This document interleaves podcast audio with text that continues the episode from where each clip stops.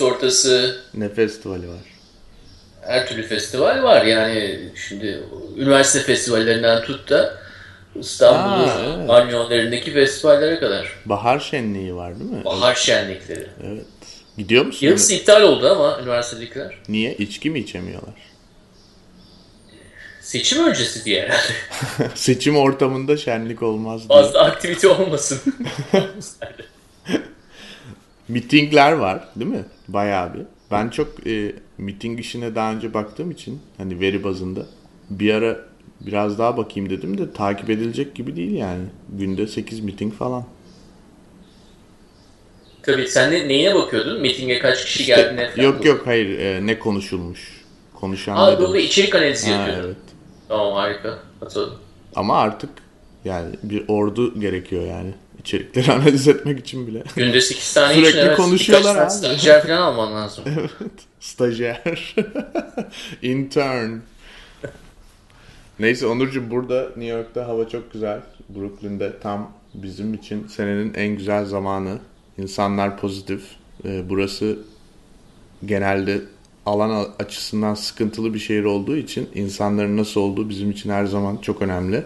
Çünkü kötüyse sen de kötüsün yani. Herkesin morali bozuksa seni etkiliyorlar. O yüzden şu an herkesin morali düzgün. Keyfimiz yerinde. Umuyoruz. Senin de öyledir.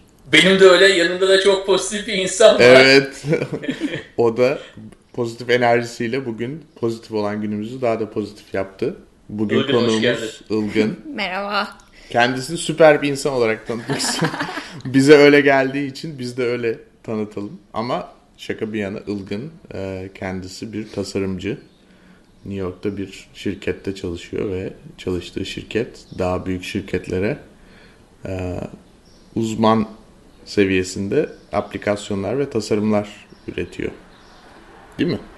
İyi Evet. bir iyi bir giriş oldu. Güzel oldu. İyi. Güzel oldu. İlk soruyu sen sormak ister misin Onur? Yani büyük şirketler deyince müşterileriniz IBM, Apple gibi şirketler mi? Evet yani Apple değil ama Google mesela. IBM. Evet. Bayağı büyük bir müşterimiz. Um, işte bazı müteahhitlerle çalışıyoruz şeyde. Um, Kolombiya'da diyorum. şehir inşa ediyorlar mesela. Um, bunun tasarımıyla çalışıyoruz. Um, işte çeşitli ışık şirketleriyle, Lutron'la mesela çalışıyoruz.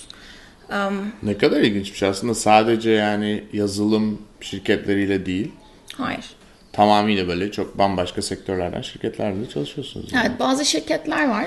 Ee, Bazı tasarım şirketleri sadece endüstriye odaklı çalışıyorlar. Bizim öyle bir e, durumumuz yok. Her telden çalıyoruz ama e, çok yani spesifik e, tasarım danışmanlığı şeklinde çalışıyoruz onlarla. Peki bu her telden çalma durumu pozitif bir şey mi? Mesela bizim şirket de yani benim çalıştığım yerde biraz öyle. Yani aslında bu bence biraz e, şirketin büyüklüğüyle ilgili oluyor ya. Evet. Yani büyüdükçe sonuçta daha fazla para gerektikçe başka sektörlere açılıyorsun, Aynen. açılıyorsun. Ve en sonunda bir bakıyorsun işte bankacılıktan tut yazılım, ondan sonra eğitim, hatta hükümet falan, inşaat her şey çalışmıyor. Bir tasarımcı olarak bu iyi bir şey mi? Yani senin hoşuna gidiyor mu yani bu kadar farklı sektör olması? Yoksa bazen de hani diyor musun hiçbir konuda uzmanlaşamıyoruz Allah kahretsin böyle iş mi olur? Yok canım bence gayet güzel bir şey. Çünkü e, tasarımcı olarak devamlı bir konunun üzerinde çalıştığın zaman diğer konulardaki bilgin zamanla kötürümleşiyor ve e, o konulardaki kaslarını da çalıştırmak istiyorsun arada sırada. Bir konudan canı sıkıldığı zaman beni başka alana alın diyebiliyorsun şirketine. Böyle bir özgürlüğün var. O yüzden çok da sıkılmıyorsun açıkçası. Ya e, Wall Street içinde çalışıyor musunuz? ne? Bildiğim kadarıyla çalışmıyoruz Wall Street'e. Tamam. Neden sorduğumu da söyleyeyim. Yani Wall Street içinde kullanılan e, programlardaki tasarımlar o kadar kötüdür ki. Yani Bloomberg makinesine bak mesela. Dünyanın en Bloomberg'e çalışıyoruz aslında. makinesi. Şimdi söyleyince aklıma geldi. Öyle mi? Bloomberg için çalıştınız mı? evet. Yani çok tasarıma ihtiyacı olan bir şey. Evet Onur ama o onlar da biliyorsun çok ciddi e, ben de bu konuyu biraz ucundan yakaladığım için terminal meselesinden bahsediyorsun.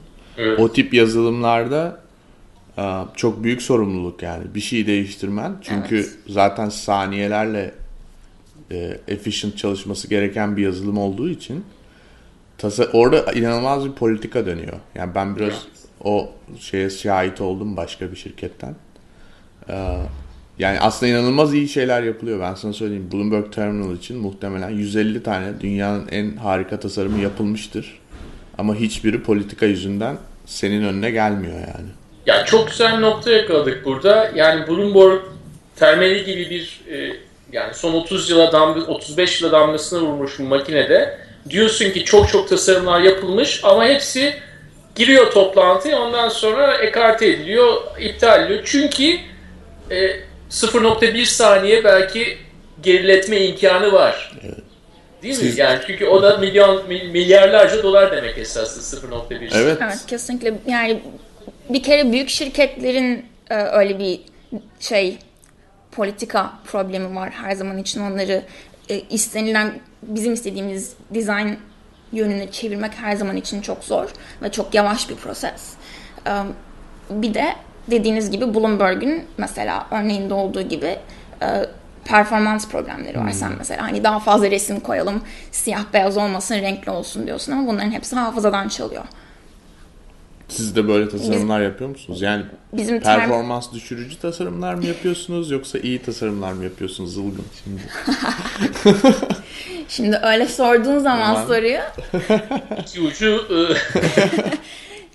e, yani tabii ki de daha güzel gözüksün, görsel olsun istiyorsun tasarımcı olarak ama e, aynı zamanda çok hassas bir denge yani değil mi?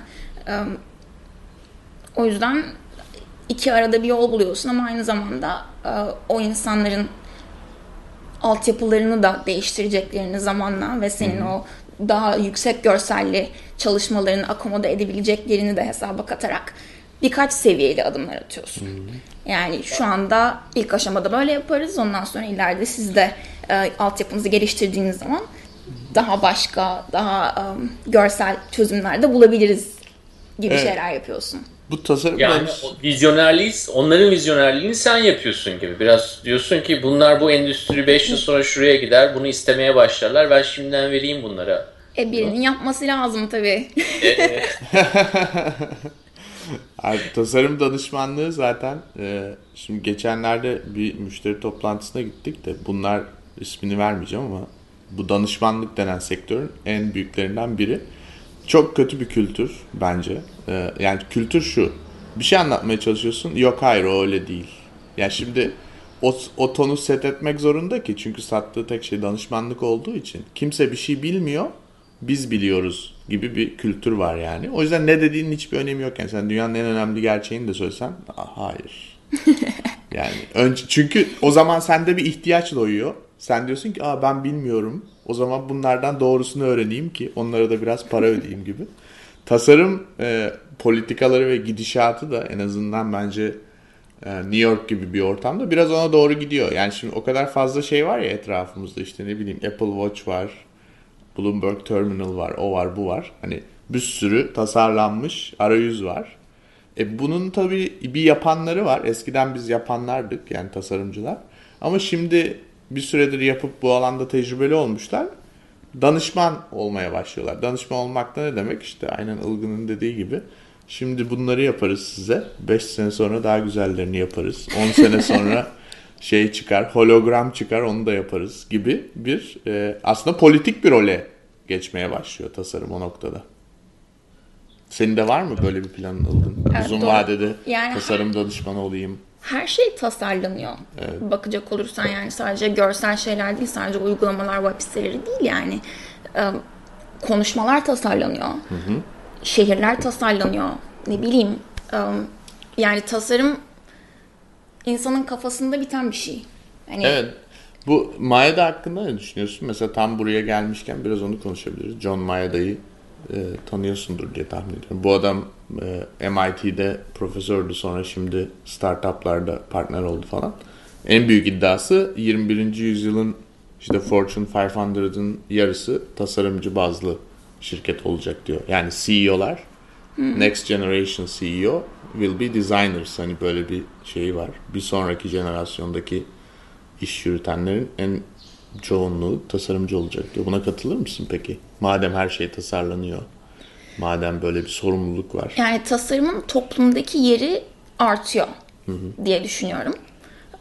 Bu iyi bir şey mi sence? Yani iyi bir şey bence çünkü Daha çok iş.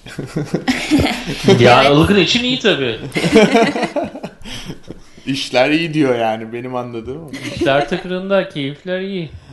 işleri iyi bir de aynı zamanda yani mesela bir aktivite yaptığın zaman eğer güzel tasarlanmış ım, bir alet kullanıyorsan o aktiviteyi yapmak için yapacağın aktiviteyi daha hızlı yapıyorsun, daha keyif alarak yapıyorsun ve hayat kaliteni arttıran bir şey yani. O yüzden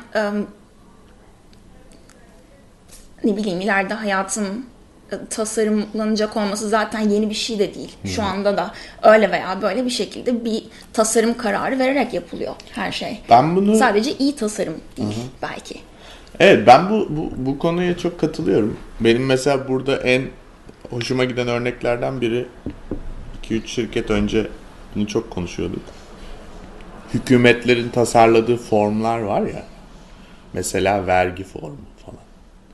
Aslında onlar da bir tasarım ürünü ya. Ama hayat kaliteni çok düşürüyor yani. Çünkü hiçbir şey anlamıyorsun. Yani Aynen. böyle 38 sayfa form yani dünyanın en kötü tasarımı.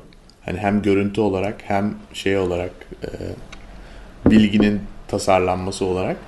E, mesela bu da bir tasarım. Ama Aynen. e, sizin yani Ilgın'ın yapmadığı bir tasarım olduğu için ya da Ilgın gibi insanların hiç iyi bir tasarım değil. O yüzden istesek Ya de şimdi- istemesek de hayatımızı iyi ya da kötü etkiliyor diyoruz yani değil mi? İyi kötü var da şimdi yani son kullanıcı çok önemli. Ee, end user'ın kim olduğunu da bilmek gerekiyor. Ve onun içinde hani neye önem verdiklerine göre zaten tasarımda şekilleniyorsa e, bizim hani kötü dediğimiz tasarım bile iyi olabilir. Yani vergi konuları hakkında bir işte dediğin gibi tasarım varsa ama son kullanıcı da yani pek de bu konularla ilgilenmiyorsa, önemsemiyorsa bunu ve hele de bir sistematiğe alışmışsa ve artık yani çoğumuzun olduğu gibi alışkanlıklarımızın küçük bir e, işte kölesi olduğumuz için belki değişiklikten çok hoşlanmayacak ve randımanı düşecek. Yani diyecek ki ben mesela işte daha yüksek siklette bir tasarıma ihtiyacım yok. Çünkü zaten yapacağım işle yapıyorum. Hatta da biraz da yani e, estetiği az bir sektör olduğu için başka rekabetçiler de gelmiyor. İstediğim gibi devam ediyorum bu işe de diyebilir. Yani son kullanıcının biraz e, kim olduğunu tartmak da e, galiba o vizyonerliğin bir parçası. Şimdi biz hani sizin çalıştığınız şirketlerde bir inşaat firmasıyla çalışırken veya işte Apple Watch için yaparken hepsinde esas da ayrı bir kitleniz var. Yani müşterilerinizin müşterileri hepsinde çok farklı ve ona göre de hani hem sizde bir endüstri spektrumu var. Çeşitli endüstrilere tasarım yapıyorsunuz. Bir de o endüstrilerin değişik değişik müşterilerine tasarım yapmış oluyorsunuz. Ya ona göre geri dönüşüm de ona göre şekillenecektir diye düşünüyorum. Ee, Doğru söylüyorsun ama bir yandan da bana birazcık statükoyu savunuyormuşsun gibi geliyor. Çünkü harika bir cevap. Süper. yani şu anda insanlar belli işleri belli şekillerde yapıyorlar ve buna alıştırmışlar kendilerini. Fakat bu o yaptıkları işi yaptıkları şekilde yapmak en efektif veya en um, en başarılı, en um, kolay şekilde yapmak olmayabilir ve onlar bunu şu anda bilmiyor olabilirler. Yani son kullanıcının istekleri önemli fakat son kullanıcının her zaman ne istediğini bilmediğini de hesaba katmak lazım diye düşünüyorum. Çünkü Yani diyorsun ki demokrasiye iyi şekil olmayabilir. tabii ki Diktatör, yani, pardon başkanlık sistemine geçebiliriz. Evet. yani verimli önemli olan verimlilik diye düşünürsen bir tasarımcı olarak o noktada iş doğru olabilir yani. E, ben Evet. galiba yani gerçekten katılıyorum da buna aynı zamanda. E, biraz da bir önceki noktayla birleştirirsek yani e, tasarımcının o vizyonerlik tarafı da bir iki adım önceden görme veya o insanların hani bugünkü ne zamanında değil ama ne artı bir ne artı iki zamandaki isteklerini de göz önünde bulundurmak da galiba sizin işin bir parçası gibi geliyor her ikiniz için. Ee, ben Ilgın'ın söylediği şeye katılıyorum. Bu çok bilmiyorum sizin şirkette işler nasıl işliyor ama benim olduğum ortamlarda sık sık gündeme gelen bir konu. Yani şimdi sonuçta müşteri zaten özellikle parası arttıkça yani daha da fazla ödedikçe iyice böyle bir zaten müşteri yani işin merkezinde hani müşteri başımızın tacıdır gibi bir sektör olduğu için bizimkisi servis. Ee, ama para da arttıkça giderek şey olmaya başlıyor. Yani aslında müşteri özellikle bir de karakter, ego da önemli tabii burada. Öyle bir yapıda bir insansa. Aslında elinde olan şeyin hani bir farklı renk tonunda olan versiyonuna sana yaptırmaya başlıyor bir süre sonra. Diyor ki ya işte bu buton etmeye başlıyor. bunu yeniden geri getirelim. Onu çıkarmasak bu böyle olmasa öyle olmasa. E zaten yani düşün bir çok büyük miktarlarda para harcıyor ama aslında elinde olanın aynısını alışık olduğu için e, bildiği şey olduğu için yaptırmaya yani iş oraya gidiyor bir süre sonra. Bu tip durumlarda e, tasarımcıların özellikle yani tecrübeli tasarımcıların rolü çok büyük. Çünkü orada demesi gerekir ki yani düzgün bir tasarım ortamında müşteri tabii ki bize ne istediğini, ne almak istediğini, nasıl bir ortama sahip olmak istediğini söylemeli. Ama onu şekillendiren tasarımcı olmalı. Çünkü o zaman inovasyon diye bir şey ortadan kalkmış oluyor. Yani o zaman tabii ki biz gelsinler. Psikoloji şey terapi gibi olmuş oluyor o zaman. Sana geliyorlar bir sürü parayı veriyorlar. Zaten kendi Ellerinde- bildiği şeyi alıyor onlar. kendi bildiği şeyi geri almış oluyorlar. O da Yani güzel bir hizmet model. sektöründe zaten öyle bir unsur var yani terapi unsuru içeris- için içerisinde oluyor galiba. Ama mesela uzun vadede bakacak olursan en başarılı firmalar bu e, bu kısır döngüyü kırabilmiş olan firmalar. Mesela Apple'a bakacak olursan ilk başta iPhone'u ortaya çıkarttıkları zaman herkes bu ne biçim telefon, tuşları nerede dedi. Bunun başarılı olup başarılı olamayacağı yani uzun vadede belli oldu ancak ve e, bütün paradigm, paradigmleri yıkan böyle yepyeni bir şey ortaya çıktı. Ne telefon ne bilgisayar ikisinin arasında her şeyi yapan bir şey ve şunu da unutmamak lazım ki iPhone'dan önce bir sürü başka firma telefon çıkarttı, akıllı telefon çıkarttı ve hiçbirisi iPhone kadar başarılı olmadı. Çünkü iPhone kadar tasarıma ve insanların aslında ne istemesi gerektiğine önem veren yapılar çıkmadı daha önce. Güzel bir sentezdi yani aslında değil mi? Evet. Ve iPhone yani anda- hem e, bir tasarım objesi olarak hem kullanıcı tecrübesini değiştiren yani paradigmayı değiştiren bir tecrübe olarak hem de e, teknolojik bir gelişim olarak iyi bir sentezdi. Yani hepsinden yeteri kadar almıştı. Doğru şeyi yaptı. Aynen. Evet, Şimdi saat çıktı. kesinlikle. O da aynı Ee, şekilde. Ha sen saati thumbs up yani. Saati seviyor musun, sevmiyor musun? Onu konuşalım. Çünkü saat saat böyle e, saat konusunda sanırım iki tane farklı kamp oluştu ya da üç belki. Bir kamp zaten Apple'dan nefret edenler kampı onlar hiç ilgilenmiyorlar. İkinci kamp biraz aslında benim de içinde olduğum bir kamp. Çünkü saat çıktı ama değeri sonradan anlaşılır kampı. Yani Hani şimdi değerini kıymetini bilmiyoruz. Sonradan bu iş daha çok ciddileşir. Ee, üçüncüsü de birazcık daha böyle yaşasın Apple saat hemen gideyim sabahın köründe alayım. Ben de birazcık ikinci gruba katılıyorum. Çünkü um, bir kere saat hani şu anda saatin çıkması kültürün değişmesine tekabül ediyor. İnsanların bilgiyi alma şekli değişti artık. Eskiden hani giderdin gazeteni alırdın bugün ne haberler varmış diye açardın okurdun ondan sonra Google'da yazardın bir şey aramak istiyorsan. Um, yani daha çok sen arardın, sen keşfederdin haberi. Artık uygulamalar var sana e, feed veriyorlar. İşte sana işte bu haftanın en popüler haberleri şunlar. Senin ilgini çeken konulardan e, şöyle güncellemeler oldu dünyada. Veya ne bileyim sana e, mesela telefonuna alert geliyor çok önemli bir şey olduğu zaman. Yani dünya artık haberi haberin peşinde koşmaktansa haberin kendisine gelmesini istiyor. Ve o yüzden saatin çıkması ım, için gayet uygun bir ortam diye düşünüyorum. Çünkü e, saatin en uygun olduğu şey zaten notifikasyonlar. İşte sana ım, bağlam bazlı haber vermesi. Im, ve yani bilmiyorum böyle saat telefonun bir uzantısı aslında düşünecek olduğun zaman. Birkaç Fakat birkaç şeyden bahsediliyor saat konusunda tabii ki. Birincisi senin anlattığın şey yani bilginin artık biz peşinden koşmak istemiyoruz. Biz kendimiz nasıl bir adam olduğumuzu set edelim alete. Evet. O bize yani artık bu kullandığımız e, aplikasyonlarla olabilir ya da ziyaret ettiğimiz web siteleri aracılığıyla o bize onlardan işte hani önemli olanlarını göndersin biz de bakalım yani. E, ikincisi de e, telefon zamanı çok verimsiz bir zaman. Yani bu e, özellikle Amerika'da çok tartışılan bir konu. Günün içinde sen telefonla bir şey geliyor. Alıyorsun telefonu eline. Açıyorsun. Ona bakıyorsun. Sonra geri koymuyorsun. Çünkü oyuncak gibi bir şey olduğu için hop oradan diyorsun bir de ben Instagram'ıma bakayım. Belki Onur bir fotoğraf post etmiştir diyorsun. Ona bakıyorsun. Oradan hop bir notifikasyon geliyor. Onu açıyorsun bu sefer. Sonra e-mail'e bakıyorsun falan derken böyle her ufak şey için telefonu eline aldığında en azından bir 15 dakika, yarım saat neyse kaybetmiş oluyorsun. Ve o aslında çok verimsiz bir zaman. Saatin bunu ortadan kaldıracağına yönelik bir inanç var. Çünkü saate bakıyorsun aynen saate bakmak gibi.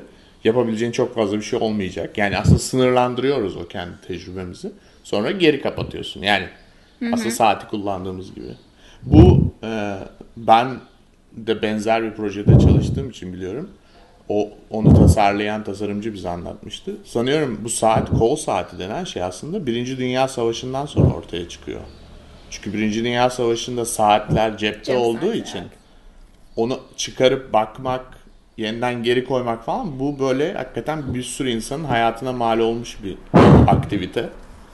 En azından bize anlattığı hikaye oydu o Öyle deme Mustafa Kemal Çanakkale'ye Aynen. Aynı zamanda da bir sürü insanın da hayatını kurtarmış ya da en azından biz en azından bizim e, ülkemizin kurucusunun hayatını kurtarmış bir hikaye. İlginç bir konu aslında, ilginç bir ikilem. E, ondan sonra kol saati yani askerler için daha çok. Çünkü hemen bakıp hemen hareket edebiliyorsun. Neyse şimdi ama bu saat konusunda sen diyorsun ki bayağı bir şey değiştirir bu iş. Yani şu anda çok fazla bir şey değiştirmez belki ama ileride Pili bitiyormuş. pili evet bayağı kötü. Çok yavaşmış. bayağı kötü. Bayağı kötü. Yavaş olmasının sebebi e, saat kendi başına var olamıyor şu anda. Yani ancak bir iPhone 5, 5 veya daha üstü model telefonun olması lazım. Saate gelen bütün bilgiler e, Bluetooth üzerinden telefonundan gelen bilgiler. O yüzden telefonun ne kadar uzaktaysa o kadar yavaş oluyor saatinde.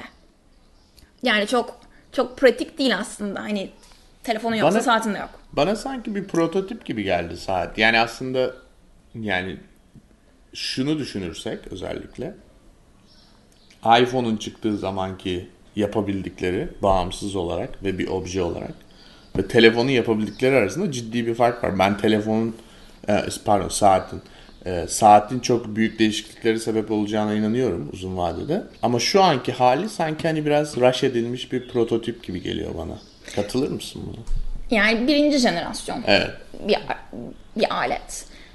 Ben şu andaki haliyle almayı düşünmüyorum açıkçası. Kullandığım kadarıyla da hani performans problemleri şunlar bunlar e, bayağı eksiği var diye düşünüyorum.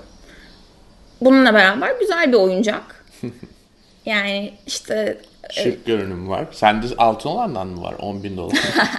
evet evet altın kaplama. Yok ya bizimkisi en böyle ucuz model. Bütün takım ortaklaşa kullanıyoruz. Ya hijyenik oluyor mu öyle ortaklaşa kullanmak? Efendim?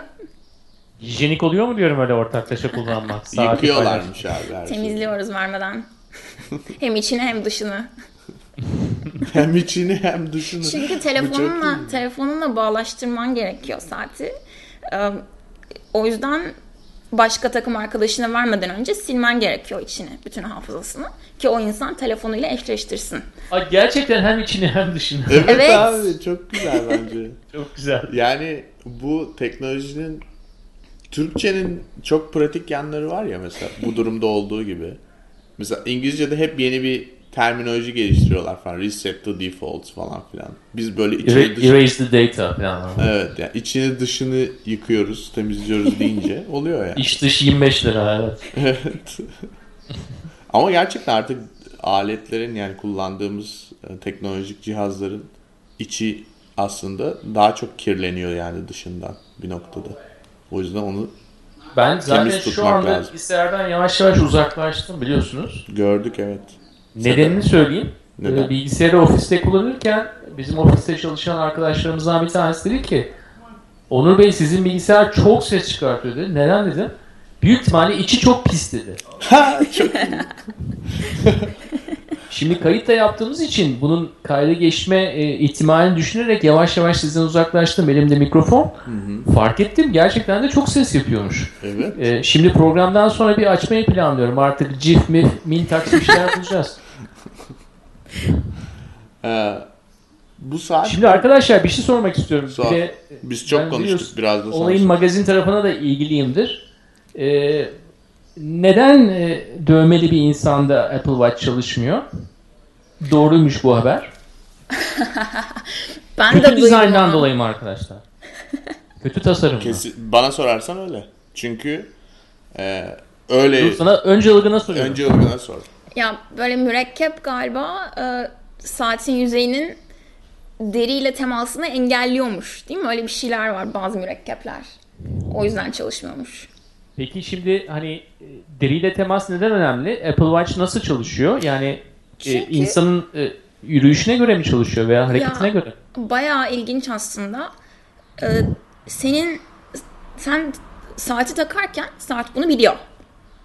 Ne zaman yürüyorsun, ne zaman duruyorsun, ne zaman e, yani evin içinde duruyorsun, ne zaman arabanın içinde duruyorsun. E, bunların hepsinin farkında ve nasıl yapıyor bilmiyorum ama algoritmalar, şunlar bunlar, sensörler. E, işte bir çeşit böyle bir mühendislik e, dehaları arkada bir şeyler çalışıyor yani. Ve o yüzden e, senin vücudunla çok yakın temasta olan bir alet. Senin kalp atışını duyabiliyor. E, işte senin ne bileyim seninle e, notifikasyonları e, sana iletme konusunda e, fiziksel temasta bulunuyor sana böyle Ya bu taptik. fiziksel temas benim çok ilgimi çekiyor. Çünkü böyle e, biliyorsunuz yani cep telefonlarıyla birlikte akıllı telefona geçtikten sonra e, Mahir'in daha önce dediği gibi bir simbiyotik bir ilişkiye girmeye başladık tabii bu makinelerle. Ama şimdi bu sanki saatle başka bir aşama atlıyor gibi. Yani derinden senin hareketlerini, kaç tane şınav çektin, ne yaptın, nereye gittin bunların hepsini bilmesi ve ona göre sana notifikasyonlar yapması, güncellemelerinde e, ona göre yapması, senin hareketlerin birebir esasda onlarla alakalı olması o simbiyotik ilişkinin daha da geliştiğine Evet. ve hani daha bir bütünleşmeyi sanki getiriyor. Yani senin nerede olduğunu da biliyor. Çünkü GPS'ten takip ediyor. Mesela süpermarkettesin diyelim. Im, Yani Basıyor notifikasyonu abi. Evet. Diyor ki o moda indirim var alır mısın? mesela veya evde e, dolabında mesela şey varsa, sensör varsa süt bitti diyor sana. Ve sen orada gidiyorsun sütü alıyorsun. Ama başka zaman söylemiyor. Sadece süpermarketteyken söylüyor. Çünkü Ya. bağlam içerisinde sana bilgi vermesi önemli. Sana alakasız bir bağlamda alakasız bir bilgi verirse zaten sen dersin ki ne işe yarıyor bu diye bir kenara Aynen. atarsın. Aynen. O zaman size göre e, telefona göre daha da vazgeçilmez bir hani object of desire olacak mı? Öyle bir e, tutku objesi haline gelecek mi? E, ileride diyelim. İlla bu sürümü değil ama ileriki sürümlerinde öyle bir potansiyel görüyor musunuz? Yani ikiniz için de merak ettim ben. E, ne dersiniz bu konuda? Ya- E, biliyorum müşteri şimdi müşteri yani çok da şey yapmak istemezsin ama Almam dedi abi daha ne? Aa, Alman dedi doğru. ya benim için e, ben zaten hiçbir zaman hani erken e, adopt edenlerden olmadım. Önce bir kanıtlasın değerini ondan sonra bakarız diyorum ben yani ama benim gibi değil fakat hayatı çok daha meşgul insanlar için şu anda bir değer olduğunu fark ediyorum çünkü adam ne bileyim egzekutif mesela bir CEO bir şirkette günde yüzlerce binlerce e-mail alıyor. Um, hayatında yapması gereken bin tane şey var ve bunların arasından yani en önemlilerini yapılması gerektiği zaman sana kişisel bir asistan gibi seni bilgilendiren bir alet. O yüzden hani o insanların çok kullanışlı bulacağını düşünüyorum açıkçası. Onurcuğum, o zaman şöyle... Ha, buyurun Mark. Ben de cevap vereyim mi bu söylediğine yoksa? Tabii tabii merak ettim evet sen de. Ya ben iki aşamada düşünüyorum bu söylediğin şey. Bir simbiyotik dediğin mesele zaten yani hani bilgisayar bir odaydı ya. Geyik öyle yani. 1940'larda bir odaydı. Gideceği yer şu ensemizin arkası yani. O yüzden şimdi oraya gidene kadar bunların hepsi ara dönem yani. yani o eninde sonunda öyle bir yere artık orası mıdır tam neresidir bilmiyorum ama bir çip yani bir şey isteyene en azından hani rejimine göre o zamanki politik rejime göre ister gönüllü ister zorunlu olarak oraya gidecek yani bu iş öyle. Bu ara bir dönem bence geçiş dönemlerinde olduğu gibi ikna süreci olacak işte. Daha iyi satışlar olacak vesaire. İkna edilecek yani bir noktada insanlar. Ama ikinci Ilgın'ın söylediği şeye gelirsek şu an için yani bu nasıl bir e, araç? Bence biraz daha iyi tasarlanması gerekiyor. Ama iyi tasarlandığında e, o yoğunluğu yani bizim gerçekten şu anda farkında olmadan bu ürettiğimiz e, cihazlar sayesinde ürettiğimiz ge- ge- gereksiz yoğunluğu alabilecek bir şey olduğuna ben de inanıyorum. Yani giyilebilir bir şeyin, titreyen bir şeyin vesaire. Ne önemli ne önemsiz bana yeteri kadar bir ayrım yaparak sunabilirse o bilgiyi o verimsizliği biraz daha ortadan kaldırması muhtemel görünüyor yani. Yani redüksiyonist bir alet olabilir evet. yani. Ona sahip olman sayesinde başkalarına ihtiyacın olmayacaktır. Evet. Ve de bu alet hani bir saat olduğu için de e, senin hayatını biraz daha rahatlatacak diye Hayat kurtarır. Öyle diyorum. Tabii aynı zamanda o saati bir başkası gibi de düşünebilirsin. Yani başkasına ihtiyacın yok. Çünkü hayatında saatin var. Um, ve eskiden ve eskiden uh, mesela vücudundaki ne bileyim yürürken kalp atışının yükselmesi veya ne bileyim e, işte kalp kan şekerin mi düştü bütün bunları sadece sen biliyordun. Bu bilgiye sadece sen vakıftın. Ama artık bu bilgi yukarıda bulutta ya da bir serverda bir yerde tutuluyor ve e, isteyen herkes buna ulaşabilecek duruma geliyor. O yüzden bazı e, ne bileyim güvenlik problemleri de yok değil. Mesela geçenlerde e, zannedersen Fitbit e, hmm. kullanıcısı bir insan e, mahkemede Fitbit'i e, şahit şeklinde e, şeye çıkartmışlar. Jürinin önüne çıkartmışlar. Fitbit şahit yazmışlar. Evet. Fitbit'e dememiş anası babası olay olunca orada durma. Yürü git şahit yazarlar dememiş. O da yazılmış yani. Olay yerini bırakamadığı için. Ya evet mesela seks sırasında düşünüyorum. İki tane Apple Watch giyen insan herhalde e, kalp atışlarından tut da işte çeşitli vücut sinyallerine kadar birçok şey de hmm. e, kayıt altına alındığını düşün. E, Yalnız bu jenerasyon ürünleri çıkarmak gerekiyormuş. Ne olacağı yani sensör daha yeni olduğu için. Seksine Öyle mi? Tabii. Bazı aktivitelerde saati çıkarmak gerekiyor değil mi? yani çıkarın diyorlar bilmiyorum. Tavsiye ediyorlar. Yani. Evet. O zaman e, güzel. E, iyi tasarım, kötü tasarım biraz konuştuk. Biraz daha özele indik. Apple Watch'tan konuştuk. İsterseniz üçüncü ve son bölümümüzde biraz şehirlerden konuşalım. Çünkü Ilgın'ın çok ilgilendiği konulardan bir tanesi. E, galiba şehirlerde de e, iyi tasarım, kötü tasarım da oluyor. Olmaz e, ama mı? Yani, değil mi? Evet. Nedir ne? şehirler hakkında seni bu kadar çeken? Yani illa profesyonel bir bağlantı mı bu yoksa biraz da hani hem profesyonellik hem de hmm, yani sen misin? Ilgın ve şehri bağlayan unsur nedir? Yani ben çok şanslıyım şimdiye kadar hep güzel şehirlerde yaşadığımı düşünüyorum. Nerelerde yaşadın? Yani işte İstanbul'da yaşadım. Oradan başlayalım. Evet. Ondan sonra New York'ta yaşadım. Londra'da yaşadım birazcık. Um, Birazcık Washington'da yaşadım. Yani bunların hepsi nispeten yani İstanbul'u pek bilmiyorum ama e, iyi tasarlanmış hmm. ve içindeki insanları mutlu etmeye yönelik tasarlanmış e, şehirler. En azından şu anda insanlar ona çalışıyorlar. O şehirlerde yaşayan insanlar. E, şehirde yaşamak bence yani daha büyük, kendinden daha böyle yüce bir e, bütünün bir parçası olmak. O yüzden manalı geliyor bana. Ve e, yürünebilecek şehirlerde yaşamak bence önemli. Şehirle bağlantı kurabilmek önemli. Bunların hepsi hani kişisel bağlamda beni mutlu ediyor. O yüzden.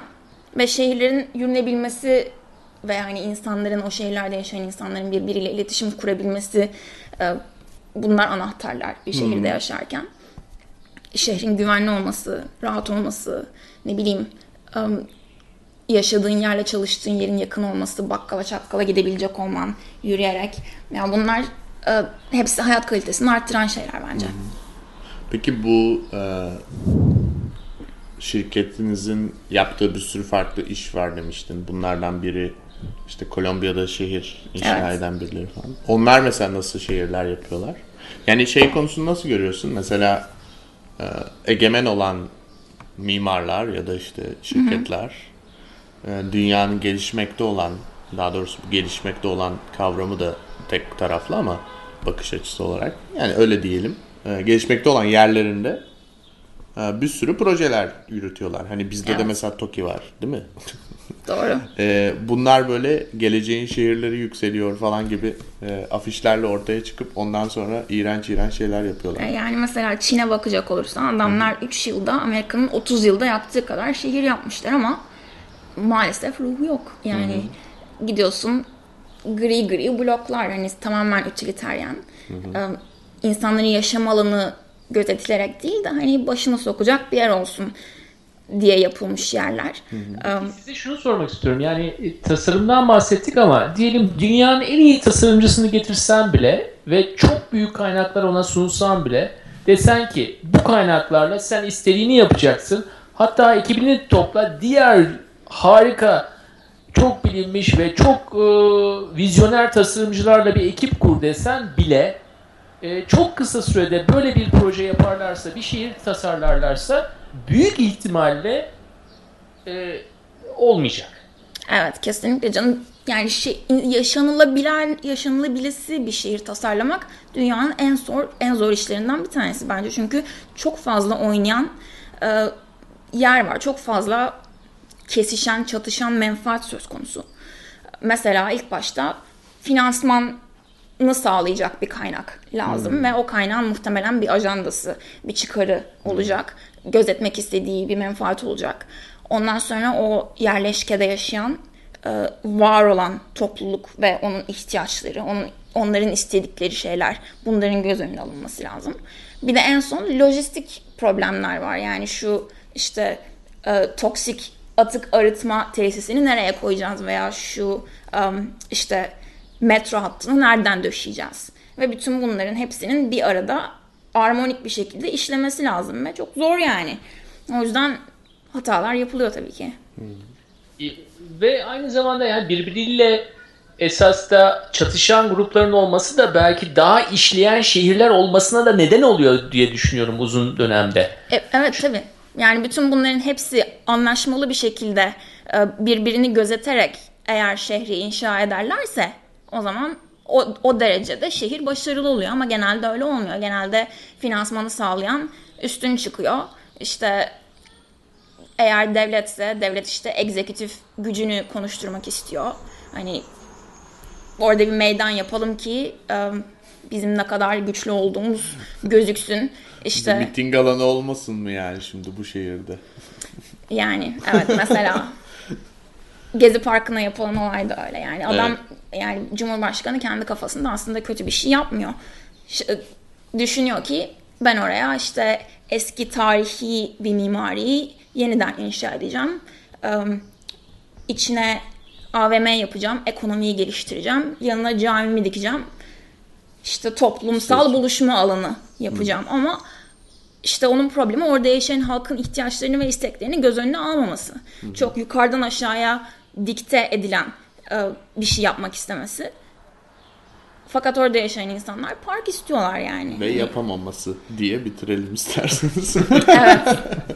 Ve hiçbir zaman da yapamayacak olması diye de devam ettirebiliriz. evet bu da güzel. Biliyorsunuz yani en bilindik örneklerden bir tanesi de e, Brezilya'nın başkenti. E, artık hani 60'larda yapılıyor. Geçen günlerde ölen ünlü Oscar amcamız e, dizayn ediyor. E, ama hani birçok hani iyi yanları da olabilir şehrin. Fütüristik görünebilir falan ama işlemiyor şehir. Kağıt üzerinde Evet. güzel. Kağıt üzerinde olan şeyiyle gerçekleşen arasında büyük bir fark oluyor. Ee, biraz da e, bu anlamda bence e, ilginç konulardan bir tanesi de o şehirde yalnızca şu anda yaşayan insanlar değil ama gelecekte kim yaşayacak diye de bakmak gerekiyor. Yani çok göç alan bir yerde göç alacak insanların az araba olması e, oranına da dikkat edeceksin. Mesela ona göre şu andaki insanların %100 arabası olabilir ama ileride göç alacak bir şehir ise mesela daha fazla yürüme yollarına da e, önem vermen gerekir. Yani bu olayın çok dinamik olması, değişik güçlerin işin içinde olması doğrusunu söylemek gerekirse beni çok cezbediyor. Çünkü hiçbir zaman doğru cevap yok. Evet. Yani şunu yaparsanız doğru olacak, bunu yaparsanız yanlış olacak diyemiyoruz. Biraz daha böyle olayın o e, hani subjektivitesinin içerisinde olması ve sanat ve bilimin ve ekonominin bir araya geldiği bir unsur olması galiba günümüzde urban design'ı ve öz, e, urban e, işte urban tasarımları çok daha e, artık hani dikkatimizi cezbeden bir alan haline getirdi. Bir de şöyle bir şey var Onur. Ee, eskiden mümkün olmayan bazı şeyler daha mümkün şu anda. Yani şunu demek istiyorum. Eskiden şehir tasarımı dediğin şey işte Brezilya'da da olduğu gibi politikacı bir mimar ya da işte şehir planlamacısıyla çalışıyor. Onlar küçük bir ekip halinde bir şey yapıyorlar. Geri kalan kimsenin hiçbir haberi yok yani ne oluyor hani bu şehir şu şekilde mi olacak böyle mi olacak. Oysa ki şu an aslında Gezi de yine buna çok güzel bir örnek. İnsanlar iletişim sayesinde olan bitenden çok daha birebir haberdarlar etraflarında ne olduğundan. Bunun sisteme bir şekilde entegre ediliyor olması lazım uzun vadede. Yani eskisi gibi bir kısıt olmadığına göre herkes Obama'ya ben bir butonla ulaşabildiğime göre yani aradaki iletişim katmanı diye bir sorun yok artık. Hani herkesle konuşamıyoruz. O yüzden kararları küçük bir ekiple aldık falan gibi bir mazeret kabul edilebilecek bir noktada değil. O yaşayanların senin de dediğin gibi farklı çıkar gruplarının ya da farklı kümelerin şehrin içindeki şehrin var olmasına sebep olan daha çok iletişiminin daha farklı bir seviyede olması gerekiyor diye düşünüyorum. Yani bir de iletişimi hani başta kuramadılar diyelim ya da önemsemediler diyelim.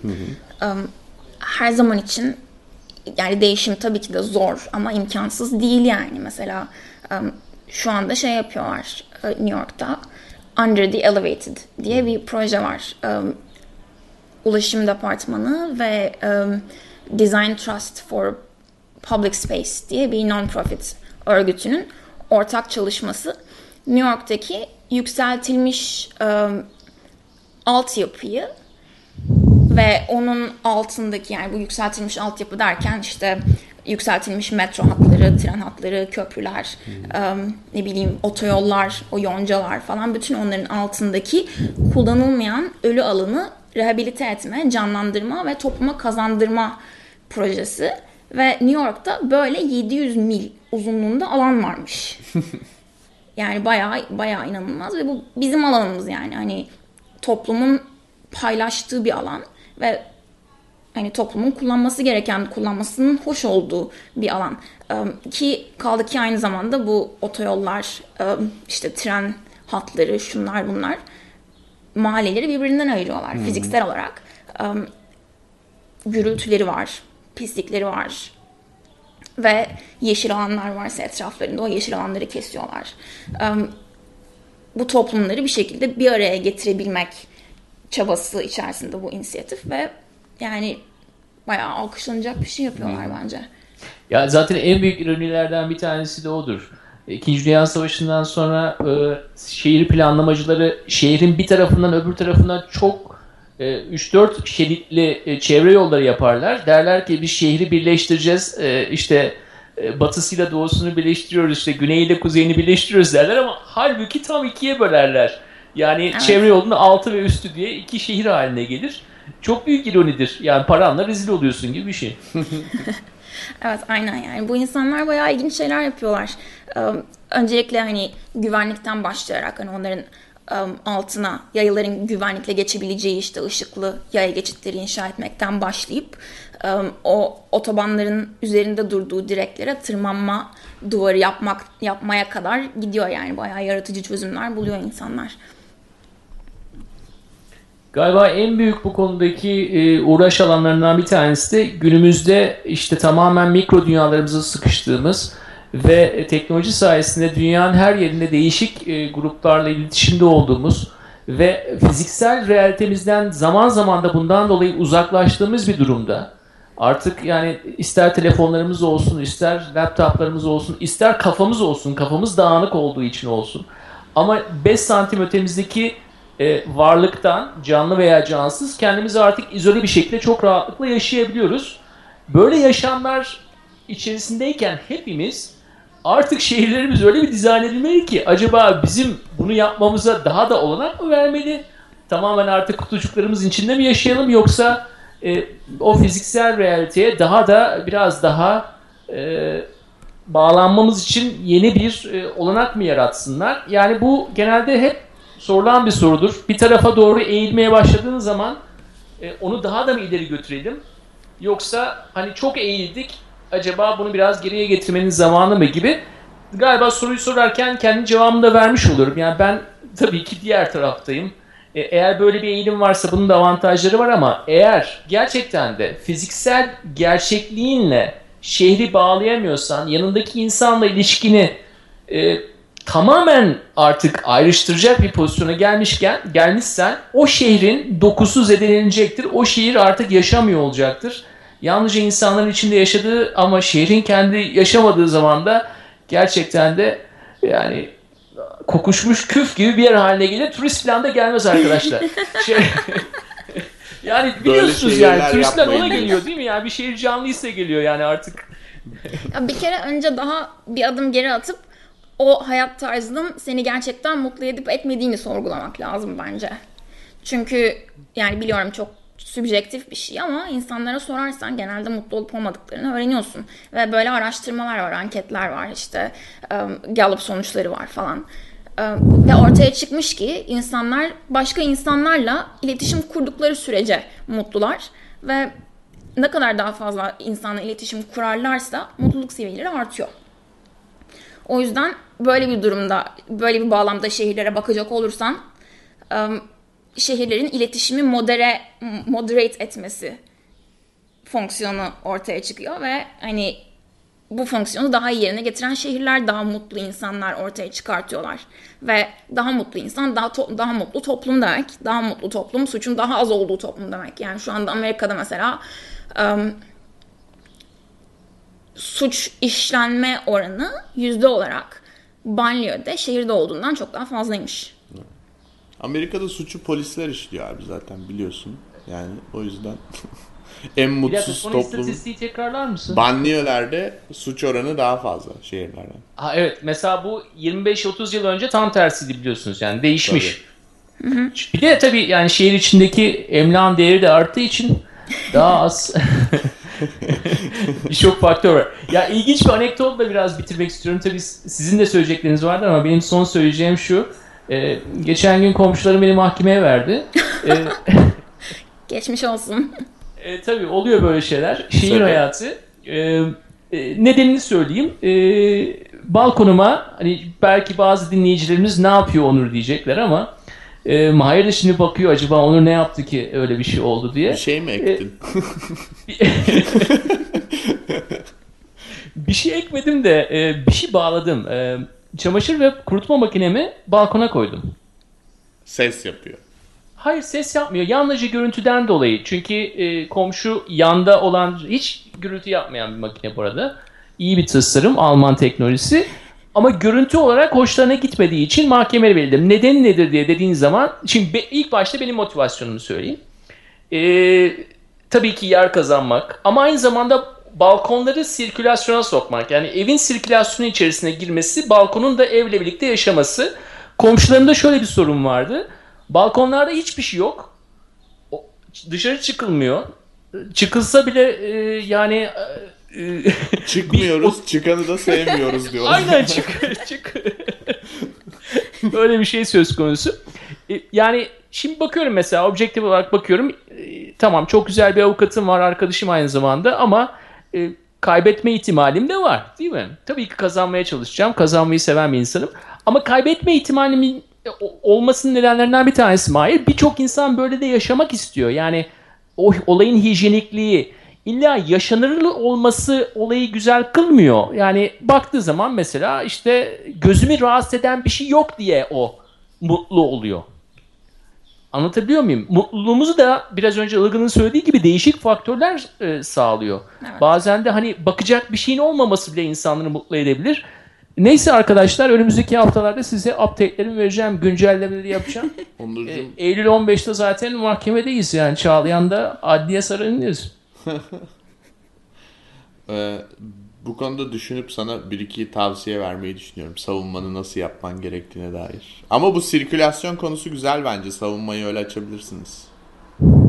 E, Evet öyle açacağız. Hatta e, hakime de e, bu, hakimin onca işi arasında bunu anlayabileceğini de umacağız inşallah. Ben, bence anlayabilir ya. ilginç bir açı. Evet yani esas da e, o tarafı da ilgimi çekecek. Çünkü ben ilk kez bu mahkemeye gidiyorum ve hani hukuktaki matematik olayı, hukukta e, işte bu e, çizimlerin de çok önemli olduğunu öğrendim. Fotoğrafların da önemli olduğunu öğrendim. Kanıt. zaten Bence evet, gitmeden 12 kızgın adamı izlemen lazım mahkemeye gitmeden. Bir tekrar. çok iyi çok iyi fikir ya. Çok güzel fikir. 1950'lerden bir gece yapalım. Benden İstanbul'dan bu kadar. Evet Ilgın bir şeyler söylemek ister misin son olarak? Mutlu bir bahar Buradan- diliyorum. Hepimize. Hepimize. Mutlu şehirlerde, mutlu insanlara mutlu baharlar. Mutlu şehirlerde, mutlu insanlarla, mutlu baharlar. Ee, Mahir çok teşekkürler İstanbul'dan. Ee, var mı yaz planları? Bu arada konuşmadık seninle uzun süredir ama buralara geliyor musun? Bakalım bir sürpriz yapabilirim. Tamam. Ilgın çok Ilgın, teşekkürler. evet, Gelecek çok teşekkür haftalarda ederiz. Pazar Ben teşekkür günü ederim. bu güzel pazar gününü bizimle e, bu kaydı yaparak geçirdiğin için.